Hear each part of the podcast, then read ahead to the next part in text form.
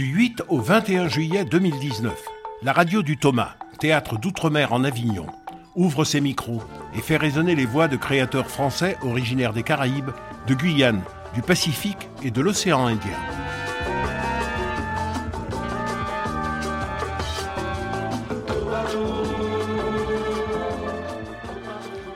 Bonjour à tous, nous sommes en direct d'Avignon au théâtre de la Chapelle du Verbe incarné pour la première de nos émissions de l'été Grand Large. Nous partirons à la rencontre des créateurs invités à cette 22e édition du théâtre d'Outre-mer en Avignon et des artistes porteurs de cette culture française des Grands Larges.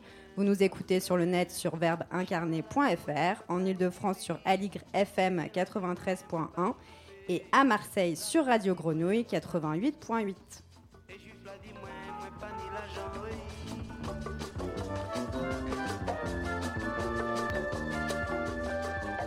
Aujourd'hui, nous avons le plaisir de recevoir euh, Thibaut Pasquier. Bonjour. Bonjour.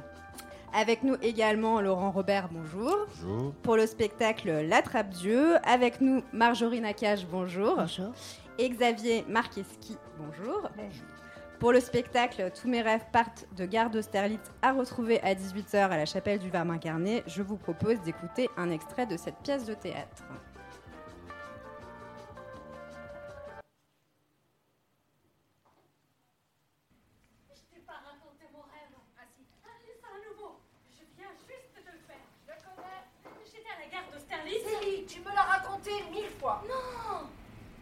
Un autre. J'étais en robe de mariée. Et t'as pris un billet pour Brive la Gaillarde Non, j'ai pris un billet en première pour Nevers. Ah, c'était pas loin. hein. J'étais dans les anciens trains. Comment on les appelle déjà? Bah, les TGV. Euh, Non, euh, pas, pas- pas les TGV. L'autre plus lent. Un TER, un corail. Ah, Corail, c'est ça. Oui, J'aime pas les TGV. Ça va trop vite pour moi. T'es seule dans le compartiment. Comment tu sais? Bah, tu me l'as déjà raconté. Écoute, Barbara, je t'aime beaucoup, mais tu dois comprendre que ce rêve n'a rien à voir avec celui d'hier. Le train s'arrête à Dijon. C'est normal. Tous les trains de Nevers passent par Dijon. Et là, il va se passer quelque chose. Viens sur la salope qui m'a piqué mes Nike, je lui taille les couilles en julienne On enlevé des chaussures des pieds. Ouais, j'étais sous la douche, une salope en a profité Euh, moi, ça m'est jamais arrivé. Ouais, bah avec ce que tu portes, toi tu risques rien. Ma, tu connais rien. C'est du beau pleine fleur. Eh oh Non, mais c'est des Nike toutes neuves que j'ai mis ce matin Oh, c'est honteux Ouais, c'est vrai. On touche jamais aux affaires d'une fille qui est sous la douche. Ah Marjorie, vous signez la mise en scène de cette pièce. Euh, comment s'est déroulée la rencontre avec le texte de Mohamed Kassimi? J'avais demandé à Mohamed Kassimi il y a environ cinq ans euh, de m'écrire un texte autour du racisme ordinaire. C'est comme ça qu'on s'était rencontrés parce que c'est un auteur dont j'aime beaucoup l'écriture. Je trouve que c'est quelqu'un d'in- d'incisif et ça fait du bien quand on, travaille avec un, un auteur contemporain comme ça. J'adore les, les textes classiques, mais c'est aussi bien de travailler avec un auteur. Et puis comme ça a très bien fonctionné entre nous, on avait envie de retravailler ensemble. Et lui, il faisait des ateliers à la prison des femmes de Fleury-Mérogis. Euh, il faisait des ateliers d'écriture avec elle. J'y suis allée avec lui. On a rencontré ces femmes.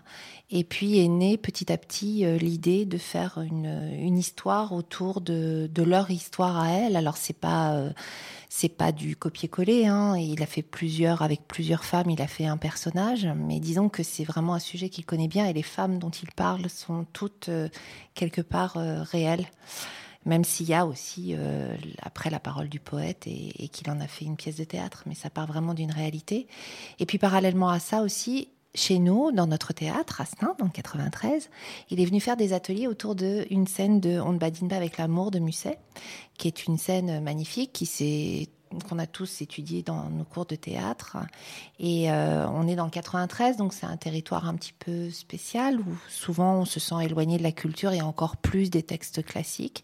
Et il a fait un travail euh, autour de ça parce que c'est un auteur Musset qui euh, raconte, qui parle à l'intérieur de cette scène de la religion, de la, de, des femmes, euh, du rapport aux hommes, euh, de la fidélité, de plein plein de choses qui ont beaucoup parlé à nos jeunes en particulier.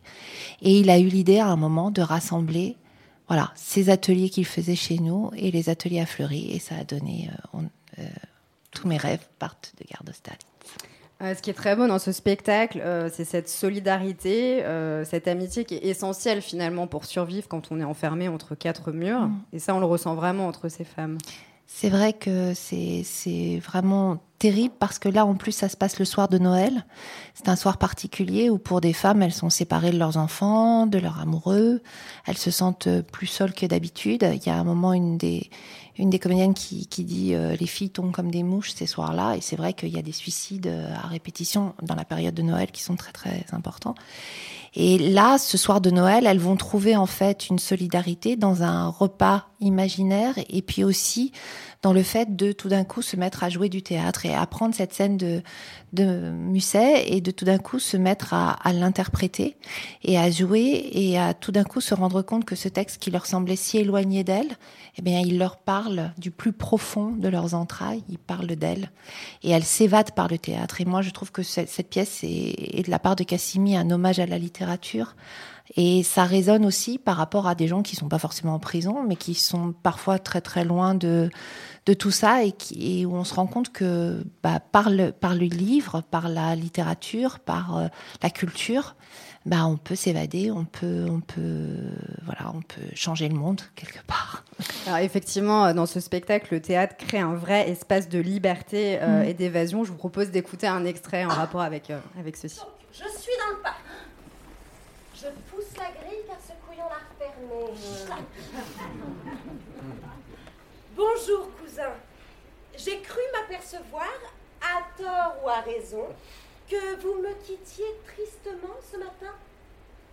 Vous m'avez pris la main malgré moi. Je viens vous demander de me donner la vôtre. Aïe. Je vous ai refusé un baiser. Le voilà. Oh ben d'accord. Mince. ça un baiser Oh non, vous êtes pas sérieuses là, les filles Bah moi j'aime bien cette pudeur. Mais oui, on est dans la suggestion. Mais il n'y a pas de suggestion dans l'amour On y va ou on n'y va pas Vous voulez quoi?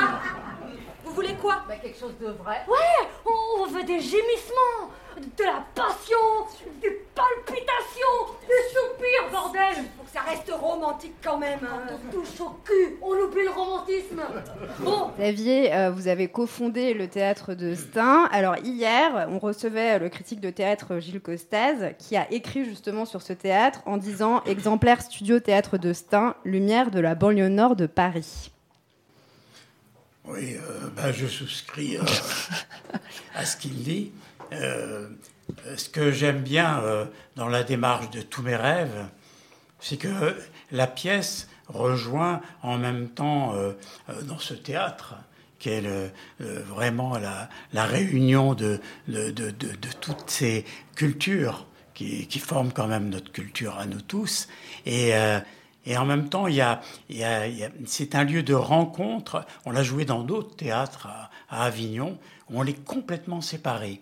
Et on est vraiment euh, chez nous, ici, dans, la chapelle du Verbe incarné, et, euh, et en même temps dans cette espèce de, de ville qui est la ville de la séparation entre le in et le off, qui est une séparation violente, une séparation de culture, une séparation euh, euh, sociologique, financière, idéologique, euh, philosophique, où il y a un bon théâtre d'un côté et un théâtre bon qu'on peut voir à la rigueur, mais qu'on se garde toujours de valoriser au même titre que celui du in. Et notre société, profondément divisée. Et souvent à nos amis des dom, pom, tom, quand ils disent nous, nous sommes très éloignés de, de, Paris, et on leur dit, mais vous savez, nous, nous sommes à, à 7 kilomètres de Paris, et nous en sommes aussi éloignés que vous, au-delà des vastes océans. Et c'est la vérité de la société française qui repose sur une profonde division et sur une profonde injustice. Et ces femmes qui sont enfermées et qui sont véritablement recluses, oubliées, nous délivrent un message, le leur, et à partir de leur message, qui rencontre celui du poète, celui de Musset, Cassimi ré- réussit le prodige de nous faire parler de véritablement de ce qui nous touche à nous profondément et qui rejaillit dans notre société aujourd'hui, dans les troubles que nous traversons à, travers les, les gilets jaunes et la protestation des plus humbles d'entre nous. Alors nous, notre petite lumière d'outre-mer à Avignon, c'est justement cette chapelle du Verbe incarné. Euh, je crois que c'est la troisième fois quatrième. La quatrième. Mm. D'accord. C'est un long compagnonnage. On se connaît depuis très très longtemps avec Greg. Et- quand il a eu la chapelle, il n'arrêtait pas de nous dire venez, venez, venez. Et on disait non, non, non. Justement pour les raisons qu'évoquait Xavier, c'est-à-dire cette, cette séparation constante que- qu'on vit déjà nous dans le 93 et que je trouve absolument euh, incroyable ici en Avignon. Et il nous disait oui, mais nous, chez nous, ça sera différent. Tu verras, je vais essayer de créer un lieu qui soit justement euh, pour montrer les invisibles, pour les montrer, pour leur donner une chance de pouvoir, euh, de pouvoir euh, montrer leur travail. Et donc on est venu, et c'est vrai que c'était en 2003. Alors je vous explique pas le choc, parce qu'il y avait la canicule, le combat des intermittents. C'était la première fois qu'on débarquait là. Ça a été la quatrième dimension. Le IN qui se barre dans leur semi-remorque et qui s'en vont et qui nous laissent comme ça, les gueux, euh, voilà, avec euh, tous les gens à Avignon qui mettaient des grandes banderoles, merci le off de rester. euh, voilà, c'était un truc absolument incroyable. Et, et voilà, et c'est pas un hasard si c'est ici qu'on revient. Et, c'est vrai que il y a, y a un vrai compagnonnage, puis il y a une vraie, une vraie communauté de- d'idées, je pense, très forte. Alors en parlant justement, vous en parliez au départ euh, du, du développement des ateliers de théâtre dans les prisons. Euh, c'est une initiative effectivement qui se développe beaucoup. On parlait du Festival d'Avignon, il y a Olivier Pi et Enzo Verde qui Mhm. font ça depuis plusieurs années euh, avec les détenus du centre pénitentiaire du Pontet. C'est indispensable d'instaurer cet espace de liberté, de respiration, d'évasion à l'intérieur de ces murs. Moi, j'en ai parlé. Cette pièce, nous l'avons jouée à Fleury. On- je me suis battue et on s'est battu avec euh, euh, Nelly qui s'occupe de la bibliothèque de, Fleury, qui s'est battue pour qu'il y ait des bibliothèques dans les prisons. Avant, c'était interdit. Elle n'avait même pas le droit d'avoir les, photos de leurs enfants. hein. Et donc, elle s'est battue pour qu'il y ait des livres. Et, euh, donc, quand on est allé jouer à Fleury, c'était très important pour nous et la rencontre a été très importante parce qu'elle nous attendait le pied ferme, parce que on n'allait pas faire une pièce. Voilà, on parlait d'elle. Voilà, donc c'était. Et, elles ont dit à quel point c'était important, effectivement. Euh, Moi, elles m'ont demandé de revenir et de faire une tragédie avec elles. Je pensais qu'elles allaient me demander un truc un peu rigolo, euh, quelque chose qui les sortirait. Et non, elles voulaient monter une tragédie. Donc, elles, elles sentaient que la force du théâtre était aussi de pouvoir, euh, comme ça, sortir des choses d'elles-mêmes et que c'était pas uniquement un jeu, que c'était vraiment presque une thérapie. Donc je pense qu'effectivement c'est très important. Après, je pense qu'il y a une bonne conscience aussi de certaines personnes, de l'État en particulier, du ministère de la Justice plus particulièrement, qui donnent de l'argent euh, pour qu'on fasse de l'occupationnel. Et, euh, quelque part, oui, il y a, une- bonne conscience de ça. Alors, euh, c'est ambigu de dire ça, parce qu'en même temps, je pense que c'est super important qu'elles en bénéficient, mais il faut pas être dupe. Alors, on vous invite évidemment euh, à découvrir ce spectacle Tous mes rêves partent de Gare d'Austerlitz tous les jours à 18h. Et on continuera à en discuter euh, un petit peu plus tard. Euh, Thibaut Pasquier et Laurent Robert, vous venez nous présenter votre création La Trappe Dieu qui se joue à 20h05 à la chapelle du Verbe incarné. Je vous propose qu'on écoute un petit extrait. Je ferai pourtant un rêve. Cette terre que vous foulez chaque jour se transformera en un oasis de justice de liberté. Je rêve qu'un jour, tout vallon sera relevé et toute montagne sera rabaissée. Et ainsi, la gloire de Robin sera révélée à tous les êtres. Telle est ma foi. Telle est mon espérance que je remporterai dehors. Avec une telle foi en Robin, nous serons capables de travailler ensemble, de lutter ensemble, d'aller en prison ensemble, de nous dresser ensemble pour la liberté, en sachant que nous serons libres un jour, pourvu que nous regorgions de silence, qui est l'élément le plus précieux de notre être. Protéger, s'ouvrir au monde, être en équilibre. Alors, La Trappe Dieu, c'est un spectacle qui commence par la fin d'un autre spectacle. Alors là, euh, oui, c'est euh, C'est peu convenant. C'est pardon? C'est peu convenant.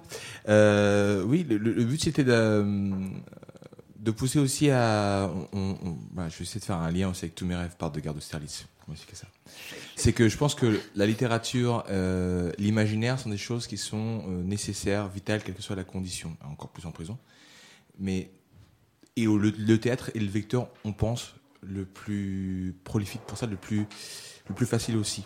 Et donc, partir de la fin d'un spectacle qu'on dit extraordinaire, avec plein d'effets pyrotechniques, on parle de la fin de la, de la fin du monde, et qu'on pourra jamais montrer aux gens, mais on parle de trucs énormes qui sont passés, on trouvait que c'était le meilleur moyen de faire rentrer les gens dans notre univers qui est un peu barré. Voilà. C'est le plus simple, selon nous. Alors, j'ai entendu dire que vous vous étiez inspiré de Dostoïevski. Ouais, absolument. Allez, vas-y, champion. ouais, c'était ça a été le cœur de notre création, c'est-à-dire qu'on cherchait. Avec Laurent, on est passionné par les sujets qu'on ne peut pas encadrer que ce soit la, philosophie. On a monté la République de Platon l'année dernière avec des, jeunes étudiants. Et là, d'un seul coup, on s'est dit qu'est-ce qu'il y a d'autre comme sujet qui n'a pas de frontières et qu'en même temps, on a tous à l'intérieur très profondément, dont on ne parle pas beaucoup. Mm. Euh, et on s'est dit les religions et les croyances, ça peut être quelque chose de magnifique. Laurent vient de la Réunion et ça semblait extrêmement logique aussi parce que euh, à la Réunion toutes les toutes les religions cohabitent et, euh, et donc ils, ils, sont ils sont baignés là-dedans et il n'y a, aucun problème. Et Dostoïevski est arrivé au moment où moi euh, personnellement, dans ma vie, j'allais dans un cloître pour me reposer. Juste, en Bourgogne. En Bourgogne, pour me reposer du, théâtre, parce qu'on sort, on sort à peine de l'école avec Laurent, enfin, il, y a, mm. il, y a ça, il, y a, cinq ans. Et les écoles de théâtre sont très éprouvantes. Et donc, à la fin de ces écoles-là, pour euh, restructurer une envie d'en faire, euh, il y a besoin de se retirer parfois, de faire des grands voyages. et, et, moi, c'était aller dans un cloître pour fermer ma gueule et entendre personne parler. Euh, et, dans ce cloître, j'ai lu Dostoïevski, c'est devenu le, cœur de notre, le cœur de notre spectacle. C'est assez étonnant, c'est que euh, dans Dostoïevski, dans les frères Karamazov, euh, il y a deux frères qui ne se connaissent pas vraiment, donc deux frères Karamazov, et qui, avant de se quitter, peut-être pour des années, peut-être pour toujours, arrivent à parler de la croyance en Dieu ou pas. Et c'est assez étonnant parce qu'on a fait le parallèle très vite avec Thibaut, c'est que Thibaut et moi on a passé le concours de l'Irak, pour pas la citer ensemble. On se connaissait pas beaucoup, on n'a pas échangé beaucoup de mots. Et assez vite, au bout de deux, trois phrases, on a parlé de nos croyances. Et dans un côté mysticisme avec le théâtre, je sais pas. Et très vite, on a parlé de ça, alors qu'on ne se, connaissait pas du tout. Donc, euh, il y a une espèce de parallèle qui s'est fait un peu, je pense, instinctivement entre ces deux frères qui se quittent et nous qui nous rejoignons sur euh, voilà, ce sujet-là qui peut paraître très compliqué pour beaucoup de personnes. Et c'est pour ça que le spectacle commence par le théâtre, par la fin du théâtre, parce qu'on fait un lien très fort entre les croyances qu'on a au théâtre, c'est-à-dire pourquoi on y vient, pourquoi on s'assied, pourquoi on se tait, pourquoi on écoute, quelle confiance on fait dans ce qu'on dans, ce qu'on va voir, et, euh, et donc les, les, croyances, les foi, les, les, religions. Alors c'est un spectacle sur la naissance des croyances, mais aussi sur l'amitié, le lien qu'on sent très fort entre vous deux. Euh, je pense que c'est un spectacle où on sentira notre amitié encore au début du festival. À la fin du festival, on verra. Euh, oui, parce que en fait, c'est arrivé par accident. C'est que pendant des, des, semaines, on a répété, on s'est dit voilà, quel mécanisme rentre en jeu dans la croyance, comment on peut parler de littérature là-dedans, comment on intègre nos croyances intimes, nos mythes personnels, un peu tout ça. Et puis au final, euh, vers la fin de la répétition, quand on allait arriver à la chapelle, on s'est dit, mais en fait, tout le spectacle, on a fait tout ça pour parler que de l'amitié, que du lien, des liens qu'on peut créer avec les gens. Et c'est en guillemets un thème par accident, mais c'est très beau parce que nous, on adore l'accident et un peu l'inattendu. Donc euh, on est très heureux de dire ça aux gens, que pendant des années, on bosse là-dessus et que finalement, euh, ce qui fait théâtre, en fait, ce qui est plus important, quasiment, je vais dire des gros mots, mais le texte, le théâtre, c'est un prétexte à faire du lien avec des gens. Voilà. Et voilà, c'est pour ça que y a l'essence du théâtre là pour nous. Et vous verrez aussi, mais le, le, spectacle, il est vraiment basé sur le fait qu'on sait pas, on sait pas si c'est vrai ou pas. Mais, même quand on est en tant que spectateur, on se demande en permanence si euh, euh, les acteurs ou les personnages, ou je sais pas trop quoi, est en sont en train de nous mentir par rapport au code du théâtre. Et le fait qu'on soit amis, je crois que se ressent énormément sur scène, presque tout de suite. Et nous, ça nous permet de, de en fait, presque de jouer de moins en moins euh, et d'être le plus au présent possible, parce que je crois que c'est la plus belle chose qu'on a à donner. Euh, et surtout, c'est la plus belle chose qu'on a à casser aussi, de s'en servir euh, mm. pour, le, pour le spectacle. Et pour essayer d'étudier cette croyance, cette religion. Quoi. Je pense qu'il faut être plusieurs, il faut être, il faut être beaucoup pour étudier ce genre de, ce genre de thématique sans se fighter et puis sans se séparer à la fin, possiblement. On a la sensation que ça peut être un spectacle euh, avec une forme d'évolution perpétuelle dans le temps. Oui, parce que suivant les gens qui y a, sur, euh, suivant les gens qui viennent voir le spectacle, ça évolue Change. énormément. Il y a beaucoup d'improvisation dans le spectacle. Si par exemple, euh, il y a quelques mois, on a, on a, on a montré une étape et il y avait des enfants euh, dans, dans- dans- qui, au premier rang, et c'est un spectacle beaucoup, très, très, qui parle beaucoup avec du Dostoïevski. Donc, quand on a un enfant, on est toujours un peu euh, perturbé par, par, Mm. par cette, par cette présence-là, et en fait. Le- l'enfant est venu à la fin du spectacle en disant je crois que j'ai- tout senti, j'ai tout compris. Et puis il nous a donné la résolution du spectacle presque qu'on n'avait pas vu. Et, et ce spectacle change énormément parce que d'un seul coup tout ce qui est si on parle des croyances c'est aussi pour parler de ce qui vient de la suite et pour parler des générations qui viennent et du, du, du monde qu'on nous a laissé dans lequel on arrive nous parce que c'est notre premier spectacle. Et qui a construit ce, ce, ce- ce milieu-là qui soit théâtral ou, ou la, enfin, je, je, je repense à, à Greg Germain et à la création de ce théâtre et tout ça. Et je vois plein de plein de une, une croyance extrêmement forte dans, dans, dans ce qu'ils ont fait dans ce qu'ils ont construit et nous on arrive là-dedans et, et on a quelque chose d'autre à construire on sait pas trop quoi et donc ce spectacle chaque jour chaque jour on se fait euh, on se fait on se fait rire on se fait, et on crée Ouais. un nouveau spectacle avec Laurent à chaque fois pardon. Non, si, oui, vas-y. Non, non, non, mais vous avez Non, non, mais c'est- allez-y. ce que je voulais dire, c'est que par rapport à, à- à- à- au travail de Greg Germain et de Marie-Pierre, c'est pour dire quand même que quand on tracte et qu'on dit aux gens euh, sous 40 degrés de chaleur et qu'on leur dit chapelle du verbe incarné, il y en a plein qui font ah ouais, mais bien sûr je connais, c'est toujours bien. Euh, le fait d'avoir un théâtre à Avignon avec une vraie philosophie, avec des vraies choses à défendre, avec des choix artistiques forts, risqués, bah, mine de rien, ça veut dire beaucoup pour nous. Voilà, je pense pour nous tous. Alors j'en profite de vous avoir tous les quatre. Est-ce que vous avez vu les spectacles des uns et des autres à la chapelle? Qu'est-ce que vous avez vu, pas encore vu? Alors moi, je suis allée voir le cri. Je suis allée voir le cri de mes racines. Euh, voilà, c'est un, un très beau duo de femmes. C'est, j'avais envie de commencer par ça parce que voilà, c'est des femmes. Mais après, j'irai voir un très beau duo d'hommes. Il en faut. Il en faut. Et euh, c'est très beau parce que on parlait de liens tout à l'heure et elles, elles sont au-delà de la danse, c'est-à-dire qu'il y a bien entendu ce qu'elle euh, cette, cette interprétation, cette performance, puisque c'est euh, la transmission d'une danseuse euh, à, une danseuse plus jeune d'un- d'une chorégraphie. euh, mais c'est aussi euh, une histoire euh, entre une histoire d'amour, l'amour euh, entre ces deux femmes, quoi. Et c'est, vachement beau parce que c'est dans ce qui ne se voit pas. Moi, été très, très sensible à ce spectacle et puis j'ai envie d'aller voir tous les autres. Xavier? Moi, d'ici la, à la fin, euh, j'irai voir tout. Vous irez tout voir. Pour l'instant, euh, je suis la tête dans le guidon. Ah bah. D'ailleurs, ils peuvent, ils peuvent en témoigner. On est toujours dans la rue, du matin jusqu'au soir, à tracter. Et euh, on a conscience, le fait que quand on tracte pour le, le- le spectacle, on tracte pour le lieu. Et, euh, et c'est ça, c'est cette solidarité. Mais à partir, je pense, euh, dans une dizaine de jours, ça sera beaucoup plus cool pour moi. Et là, j'irai voir tous les autres. Ah moi j'ai rien vu hein. Ouais, moi je je sais, mets ouais. en scène je joue je, Traître. Euh, moi aussi, je mets en scène, je joue et j'écris. Euh, moi, j'ai vu le cri de mes racines et euh, je vais pas dire plus de choses, mais voilà, c'est pareil. Il y a un truc où euh, il y a des choses qui se passent et on n'arrive pas à expliquer, mais on, on arrive à ressentir. Ça, c'est voilà. Donc là, spectacle exigeant, mais hyper intéressant, faut le voir. Et j'ai vu aussi euh, Kayas, euh, ce duo de de, de deux clowns euh, et en même temps de deux personnes perdues en Nouvelle-Calédonie après un, événement euh, très violent. Voilà. Merci à vous quatre d'être venus nous voir. Donc, on vous encourage évidemment à venir découvrir ces deux spectacles euh, à la chapelle du Verbe incarné.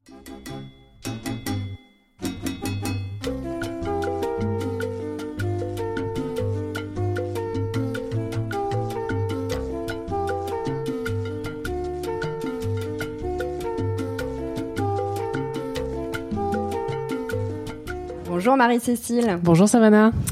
Alors, vous nous avez rejoint sur le plateau pour euh, nous parler de votre portrait du jour. Qui avez-vous choisi? Aujourd'hui, j'ai eu le plaisir de retrouver euh, Louise avec qui nous avons travaillé l'année dernière, qui était là pour la toute première année de la radio du Thomas.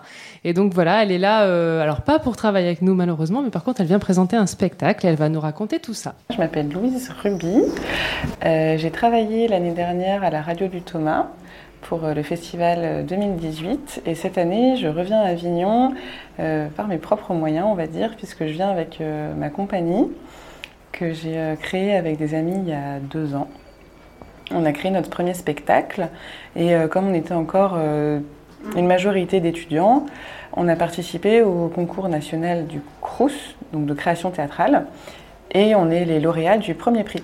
Et donc, notre premier prix, c'est d'avoir trois dates à Avignon pendant le festival à l'Université d'Avignon. Alors, la pièce s'appelle Envolée. C'est une création euh, collective, une création de plateau à partir d'impro. Ensuite, il y a deux de nous deux qui ont écrit, Camille Bernoda et Stéphane Boyer. Et, euh, ensuite, à quatre, avec Quentin Favrier, on a fait euh, le travail de dramaturgie. Tous les quatre, on s'est rencontrés en cours de théâtre. Et donc on s'est rendu compte que ce qui nous parlait ensemble vraiment, c'était ça. Qu'est-ce que c'était un peu notre idée du théâtre? Et nous est venue l'idée de faire du théâtre dans le théâtre. Et à partir de là, on a choisi une pièce de Boris Vian, qui est une comédie musicale qui s'appelle Mademoiselle Bonsoir. Et donc nous, on joue une troupe de théâtre qui a décidé de monter Mademoiselle Bonsoir. C'est le soir de la première. Et très très vite, le théâtre s'envole et ça interrompt la représentation de Mademoiselle Bonsoir. Euh, le public s'est évidemment envolé avec nous. À partir de là, c'est vraiment toute la question de OK, il y a le public. Nous, on voudrait continuer à faire notre spectacle, mais en même temps, on est dans une situation de stress et on n'y arrive pas. Et le stress fait ressortir toutes les angoisses et toutes les, crises internes qu'il peut y avoir dans une compagnie jusqu'à euh, ce qu'on peut-être on vienne nous sauver. Les dates, c'est mardi 9 juillet à 15h et mercredi 10 juillet à 15h à l'université et donc jeudi 11 juillet à 17h30 au Conservatoire d'Avignon. Enfin moi j'avoue que quand j'ai fait euh, la chapelle du Verbe incarné l'année dernière, j'étais dans l'équipe euh, du théâtre, donc je faisais pas partie des compagnies. Et ben vraiment pour moi ça a été une expérience assez incroyable. J'avoue que euh, quand euh, l'équipe est repartie cette année, ils nous envoyaient des messages et tout, j'étais super émue. Je me disais oh là là, j'ai trop, enfin j'ai trop envie d'être avec eux et j'ai trop hâte de les retrouver à Avignon. Travailler avec le Thomas l'année dernière, c'était super chouette parce que j'ai eu l'occasion de rencontrer plein de compagnies et comme la philosophie du Thomas, c'est quand même de qu'on se rencontre tous, qu'il n'y ait pas vraiment de différence entre l'équipe du théâtre et les compagnies. Ben j'ai pu discuter avec tout le monde, j'ai pu voir comment ça se passait, j'ai pu découvrir plein d'horizons différents. C'était un peu comme une grande famille. C'était une super belle expérience l'année dernière. Presque j'avais peur que, euh, en venant là, parce que du coup je viens qu'une semaine, d'être frustrée finalement de ne pas pouvoir participer à tout et de ne pas être là, euh, de ne pas faire tout le festival. Et Parce que j'ai eu une expérience de festival qui était quand même euh, hyper enrichissante et hyper heureuse. Je souhaite au Thomas pour ce festival 2019 d'avoir plein d'auditeurs sur grand large. Parce que l'année dernière, c'était les débuts, on a commencé, on a eu beaucoup d'auditeurs, mais j'espère qu'on en aura encore plus cette année. Et j'espère que tous les spectacles vont marcher du feu de Dieu, parce que je suis, allée- je suis déjà allée, allée voir euh, quelques-uns d'entre eux, et ils sont tous très bien. Donc euh, j'espère que ça va marcher. Merci beaucoup Marie-Cécile pour ce portrait de la semaine. Avec plaisir. À demain.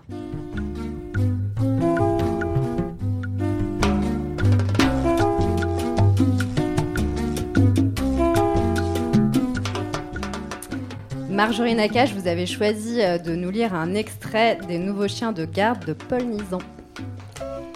Une guerre qu'on panthéonise, la crise qui gronde, des colonies qu'on pressure, les vieillards qui gouvernent, une université qui s'anémie, la gauche qui fait honte. Voilà à quoi ressemble la France de Paul Nizan quand il revient d'Aden avec l'intention d'en découdre. Renverser l'irréversible, ou si l'on préfère, refuser de voiler les misères de l'époque, le vide spirituel des hommes, la division fondamentale de leur conscience et cette séparation chaque jour plus angoissante entre leur pouvoir et la limite réelle de leur accomplissement. Énoncé dans Les Chiens de garde, un tel programme semble presque rajeuni par la longue hibernation du livre qui ressurgit aujourd'hui. Ah, la violence verbale, le pamphlet, le brûlot.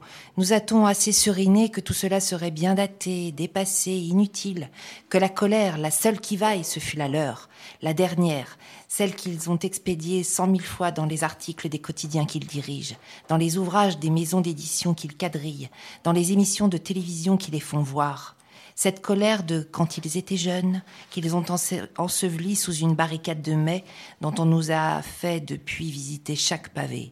Avec le récit de leur jeunesse, ils ont compté nous interdire de respirer la nôtre. Comment ne serions-nous pas un peu tentés d'emprunter à Nisan sa colère, de douter qu'ils furent vraiment sincères, de ne plus pouvoir imaginer leur rébellion autrement que comme une étape dans un plan de carrière? Nos chiens de garde à nous ne viennent pas de l'université.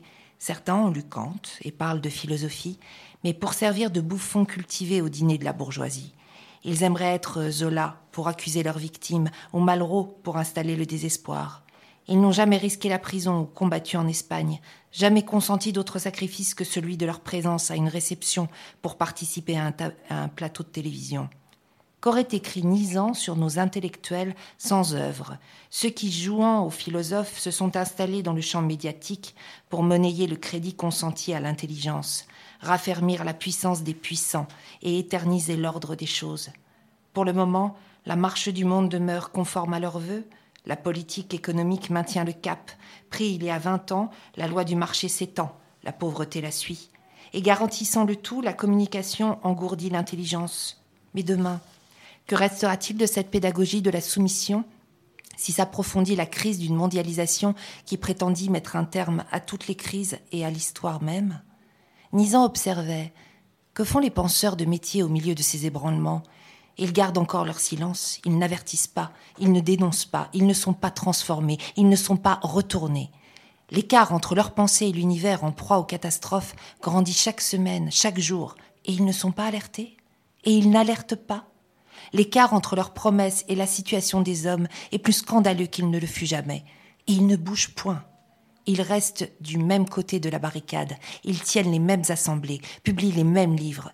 Tous ceux qui avaient la simplicité d'attendre leurs paroles commencent à se révolter ou à rire. L'actualité des chiens de garde, nous aurions cependant préféré ne pas en éprouver la robuste fraîcheur. Nous aurions aimé qu'un même côté de la barricade cessât de réunir penseurs de métier et bâtisseurs de ruines, nous aurions voulu que la dissidence fût devenue à ce point contagieuse que l'invocation de Nissan au sursaut et à la résistance en parut presque inutile, car nous continuons à vouloir un autre monde. L'entreprise nous dépasse, notre insuffisance épuise notre persévérance. Souvenons-nous alors de ce passage par lequel Sartre a résumé l'appel aux armes de son vieux camarade. Il peut dire aux uns Vous mourrez de modestie, osez désirer. Soyez insatiables, ne rougissez pas de vouloir la lune, il nous la faut. Et aux autres, dirigez votre rage sur ceux qui l'ont provoquée. N'essayez pas d'échapper à votre mal, cherchez ses causes et cassez-les. Merci pour cette belle découverte.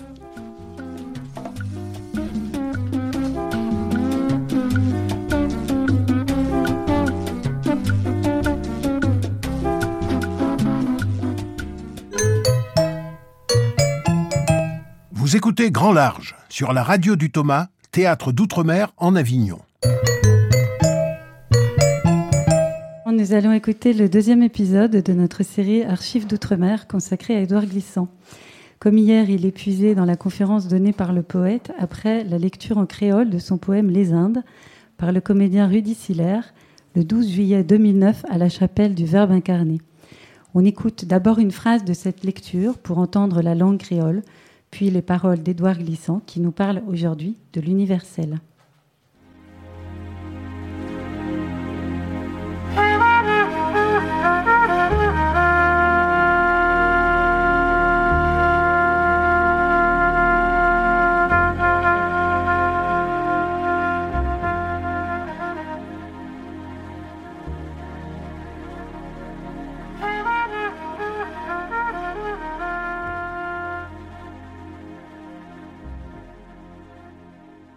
Ces marins arrêtés en l'air l'infini, l'océan. Yo rive connaître tout sens perdu. Yo rive savent qui n'ont là, l'asile zéduya teni débo. Ça yo pas souffert. Nom l'en l'air l'en a pour payer à qui a.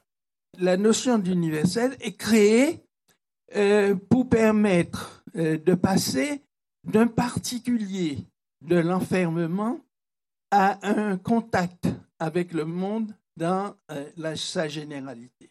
C'est ça l'universel. L'universel, c'est ce qui permet euh, de, de, transformer, disons, des valeurs particulières en, valeurs euh, proposables à tous. et par conséquent, l'écriture devient une espèce de, de propension à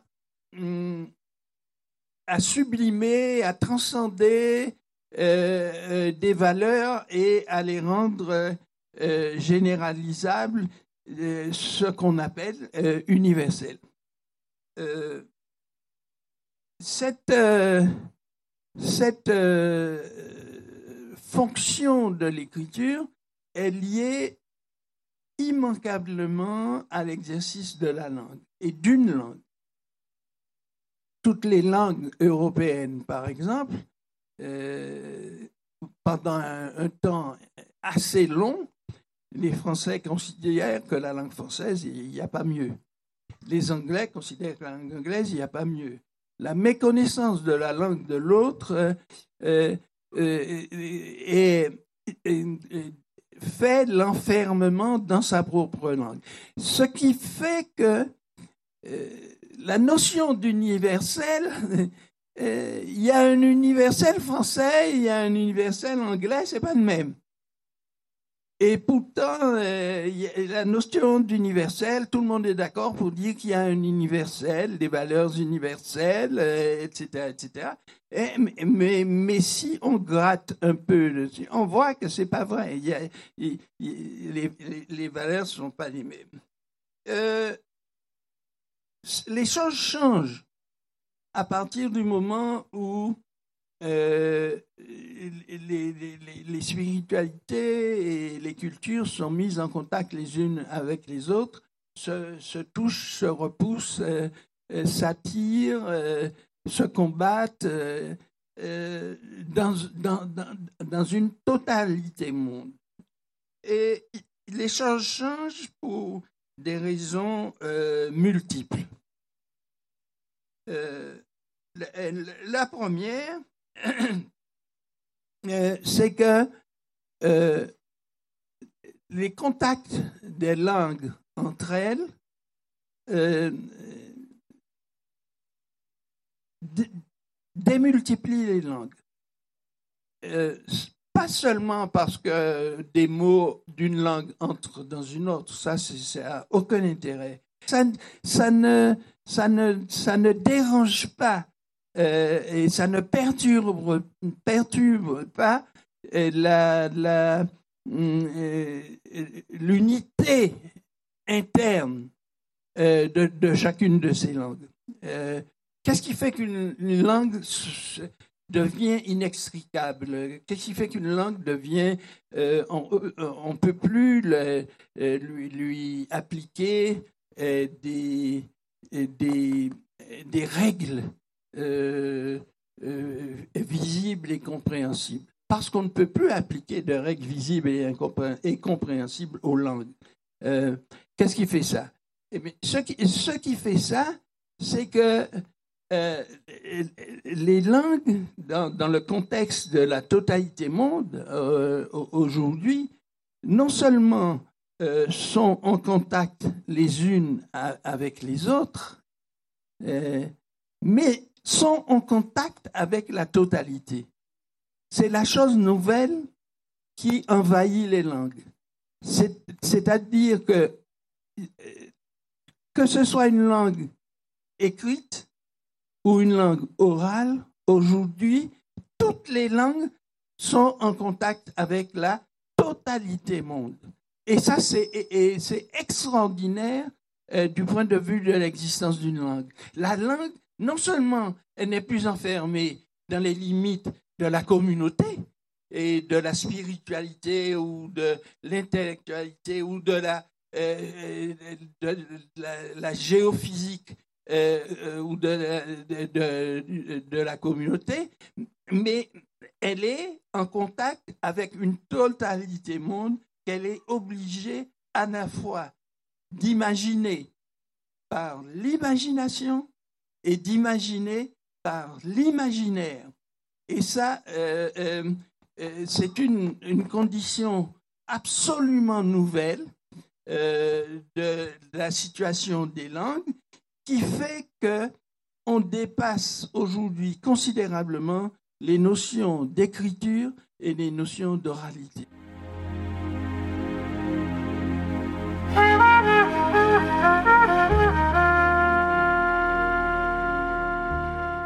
Archives d'outre-mer, ce sont des extraits d'archives sonores enregistrés au Thomas.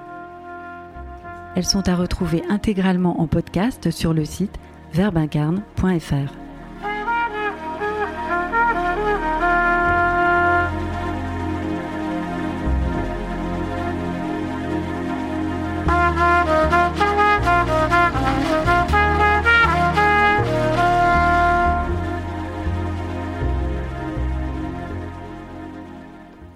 Notre invité journaliste du jour de ce mardi 9 juillet se nomme Christian Tortel. Bonjour. Bonjour. Alors, vous êtes reporter culturel à François et vous êtes venu nous parler d'un spectacle de la chapelle.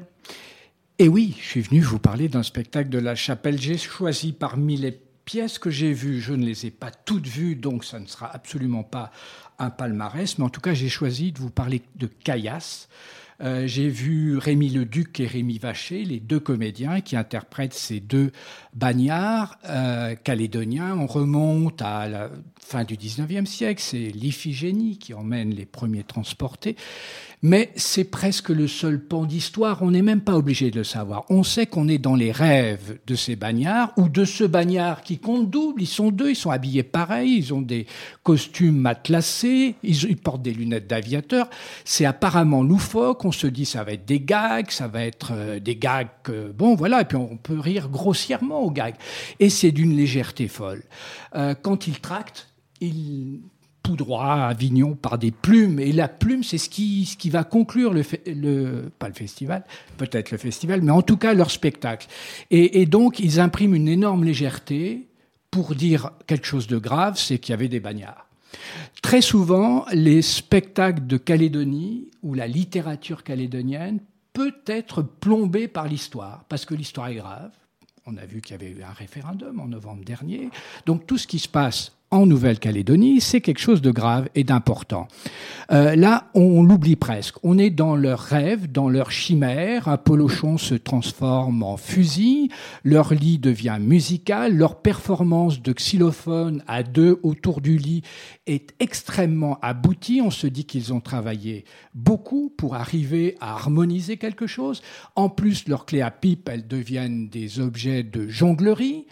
Je trouve ça inouï inouï, enfin c'est pas le bon mot puisqu'on les entend très bien, mais c'est vraiment inattendu. Et quand on a vécu, il se trouve comme moi, quatre ans en Nouvelle-Calédonie, on connaît un petit peu cette histoire-là, et d'arriver à s'échapper de, à s'extraire de, à s'émanciper de références qui peuvent être lourdes, je trouve ça que c'est une belle performance. C'est artistiquement très abouti.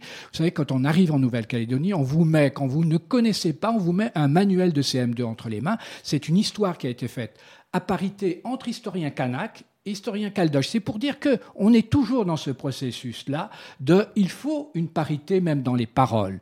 Donc là, quand on arrive et qu'on réussit à s'échapper de l'histoire tout en étant très calédonien parce qu'on trouve des choses et que l'on convoque Tex Avery, L'Oréal et Hardy, euh, les Marx Brothers, on peut en imaginer, on a l'impression que ce sont deux personnages de dessin animé qui se sont échappés et qui nous racontent une histoire pour nous, ils nous ravissent.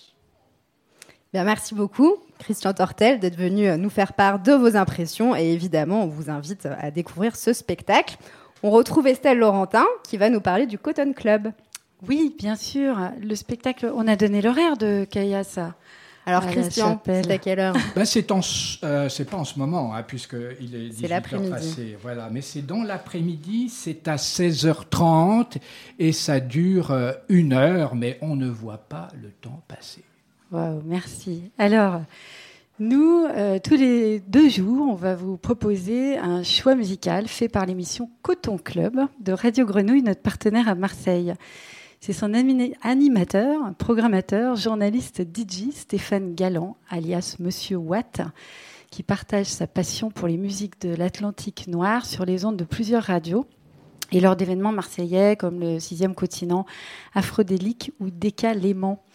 Lehman, je ne sais pas comment on dit. Euh, donc c'est lui qui choisit pour grand large des morceaux de jazz, musique caribéenne s'il en est. Euh, et nous dit-il, le jazz connaît depuis quelques années un retour inspiré vers ses sources syncopées et dansantes, retour opéré par des jeunes musiciens, depuis Londres, Paris ou de l'autre côté de la mer, vers une musique à la fois savante et populaire, enracinée en Afrique et présente aux vents musicaux du monde entier. Donc, euh, grâce à notre Stéphane Galland passionné, on va écouter aujourd'hui La sirène de Maher Bourrois. Alors, basé à la Martinique où il est né, après avoir parfait sa formation à Paris et à Boston sous l'égide de Jacques Schwarzbart, ce pianiste et chanteur vient de sortir son premier album, Washa, bourré de lyrisme et de rythmes subtils. Je lis les mots de Stéphane Galland. La sophistication y est constamment mise au service du discours poétique. Et donc, euh, on va entendre le morceau La sirène. C'est chez Déclic Jazz. Et puis, tout de suite, c'est sur Grand Large.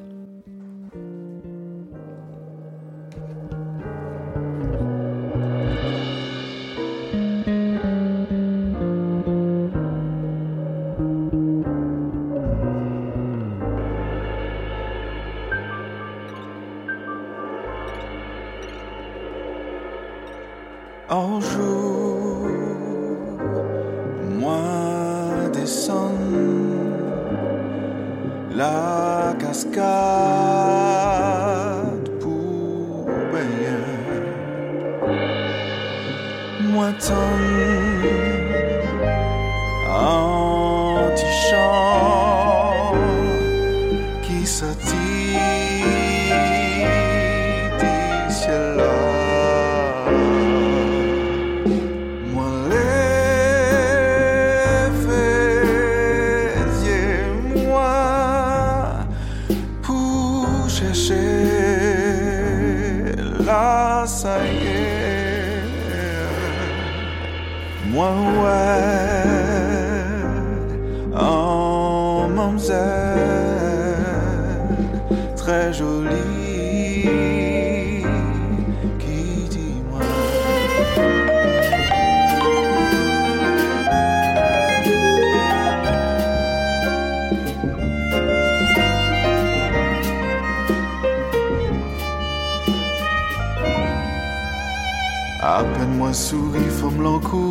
descendre.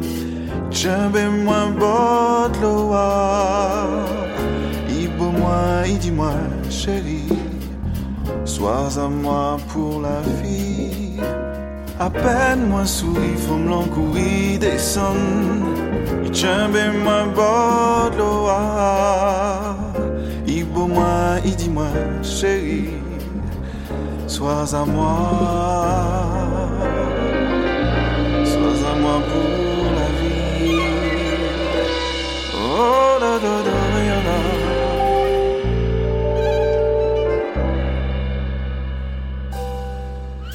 Alors,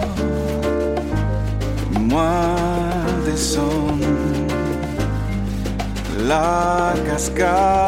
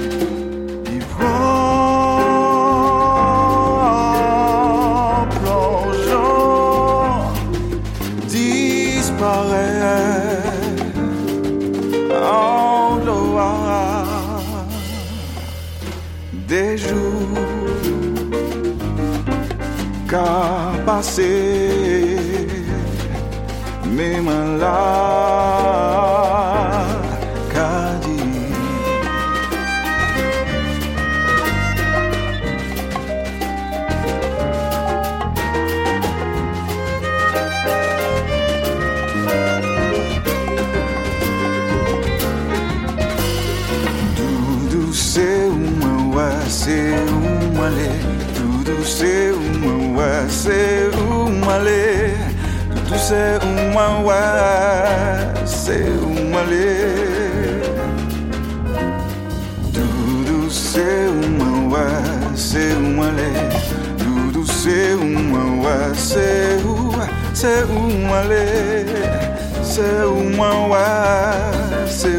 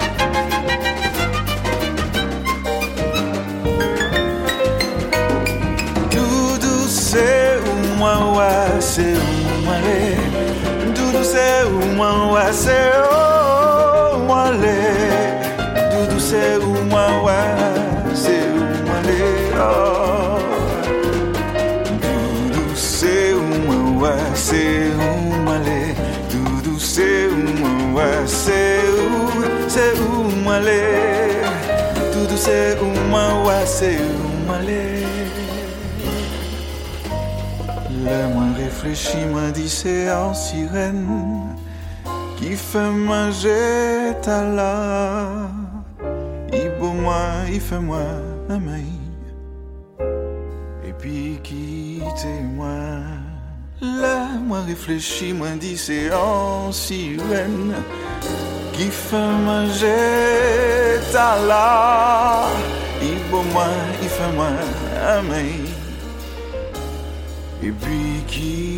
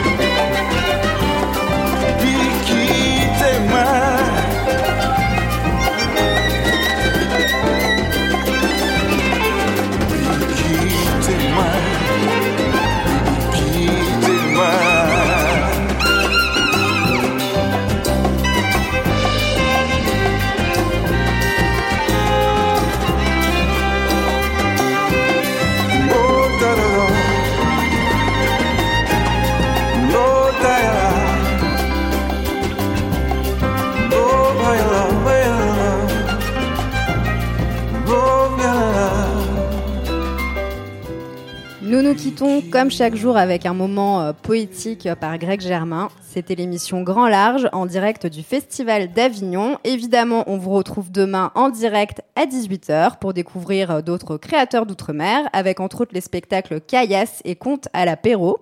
Vous pouvez également nous retrouver chaque jour sur nos radios partenaires, Radio Grenouille à Marseille, Aligre FM à Paris, sur le magazine Antilla et également sur notre blog Mediapart. Belle soirée et bon festival à tous. Je voyage dans ma mémoire. Quotidienne poétique proposée par Greg Germain. L'affectueuse révérence. Cher maître, la lézarde du pays réel a traversé la contrée des rocailles, notre vieille vallée des larmes, notre allée des soupirs. Elle a connu sans rémission le delta des ravages, l'océan des douleurs, puis de l'autre, connaissance du pays des sans-chapeaux. Mais la lézarde du pays rêvé n'a jamais quitté les mornes. Elle n'a jamais cessé d'arpenter les hauteurs où l'ombre et la lumière sont d'une même intention, et jamais déserté la vigilance des cimes. C'est par cette exigence qu'il lui a été donné d'irriguer le pays, en fond d'oc et racines, de fréquenter le long secret des acacias, l'éternité des très vieux acomas, les soifs de la rocaille du côté des salines, et cette angoisse qui sert d'humus au bois s'enchaîne des nègres marrons. Et c'est au vif de cette topographie devenue éminente, ces cannes à sucre et ces vieilles cases, la ruine des grandes usines squelettes d'habitation, qu'elle a tramé une claire vision du monde, qu'elle a ramené le monde à l'alchimie du lieu, qu'elle a versé le monde aux circulations souterraines de l'igname et des bleutés de la dachine. Si bien que pas une seule poussière de ce petit pays, pas une maille de ses misères ou de ses tragédies n'a pu nourrir le moindre enfermement, un quelconque renoncement, toujours l'espérance la plus haute, toujours le soleil même fragile de la plus haute conscience. Et c'est parce que son eau était de poésie, ses doumes et ses bassins de poésie toute pure, qu'elle a su faire vision, dégager des futurs, confier aux pupilles en alerte le scintillement des avenirs. La lézarde a aussi enfanté des poètes, t'a distingué poète. De Sainte-Marie à la Montagne, des Salines au diamant, elle a laissé des souvenirs, et toutes ces traces dont la fragilité forge la résistance et dont la brièveté éternise la durée. Je vois, je vois l'émotion dans les hauteurs de Besaudin, là où la case originelle a disparu. Je vois cet amour du Lamentin au cœur des flèches violettes, dans les panaches maintenant invisibles des longues cheminées. Je vois cette écoute attentive des usines jadis féroces, avalées par la rouille.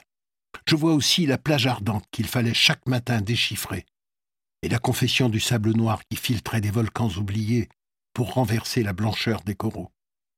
Je vois les bains avec la chaussure bleue, et le punch à préserver des mouches, le carême qui asphyxie le vieux ventilateur, le poisson rouge à écailler pour le bon courbouillon, et les colères, les mauvaises foi, et l'amitié, et les indignations, et encore les colères, et toujours l'amitié, et surtout cette tendresse exigeante, flagellante et toute pleine d'oxygène, qui forçait le gibier à conserver le cap, sans une flatterie, ni un seul compliment, avec juste la manière du commandeur sublime. Maintenant, cher maître, j'ai l'impression qu'un acoma de cent mille ans s'est effondré, qu'à Sainte-Marie, qu'au Lamentin et qu'ici au Diamant, et même dans chaque parcelle de cette fixe tragédie qu'est le pays réel, un pan de paysage s'est laissé envahir par cette brume des déroutes que craignent les pêcheurs, et qu'il y a une solitude irrémédiable qui accable le guerrier. C'est la grâce des poètes que de ne pas mourir. Leur poésie fascine tous les espaces et conditionne le temps. Elle leur offre le lit de ces feuilles qui guérissent dont ils ont su le rêve, et ces petits hôtels où l'amour se retire, et ces villes invisibles où l'errance fait soleil, et tout un monde tissé comme une région nouvelle, une région de jeunesse, à même l'inextricable du monde. Cher maître, j'aimerais pouvoir chanter et me trouver une allégresse, et rire encore de la vallée des larmes, et ramener le comique de l'allée des soupirs. Mais il est quand même difficile d'envisager que plus personne ne te verra filer un pas de biguine à la manière ancienne, ou marier le citron et le sucre dans les cinquante degrés de la fraternité. Là se trouve la grande peine. Là se tient la déveine la plus folle, celle qui n'a pas de paupières et qui nous fixe maintenant. Nous n'avons que la ressource d'en faire une beauté. Et dès lors, j'imagine la lézard. J'imagine la lézard. Elle dévale sans quitter les hauteurs. Je vois ses eaux refléter les magnolias de Faulkner, la rose de porcelaine qui jamais ne se brise, le sourire de Paul Niger au-dessus de l'avion. Je vois Prisca, Apocal, l'impatience coléreuse de Fanon, l'annonciation considérable que signifie Césaire, ces Indes inattendues qui surprirent Saint John Perse, et le jasmin de Nejma parmi les acacias, et le coucher de soleil sur la femme du diamant. Je vois Carthage et Carthagène, Vifredolam dans sa jungle verticale, et Mata, Cardenas, et Ségui, et ce bon Ségalène qui déchiffre l'errance, je vois même Mycéa dont aucun mot n'a su nous rendre compte. Et si le vent souffle, et que l'arbre du voyageur commence à me parler, cet arbre que tu as ressuscité lors du dernier cyclone, s'il te nomme, on me le dit, âme vivante du monde, et que tout un peuple de fromagers en assume l'écho, je leur dirai qu'il est probable que tu refuses ce signe ou cet insigne, mais que moi, pour ma part, j'ai donné révérence depuis le chant du pipiri, et que depuis, je n'ai jamais cessé, que la révérence a été affectueuse, et que maintenant, comme pour les vents qui viennent, l'affection, toute l'affection, restera révérente.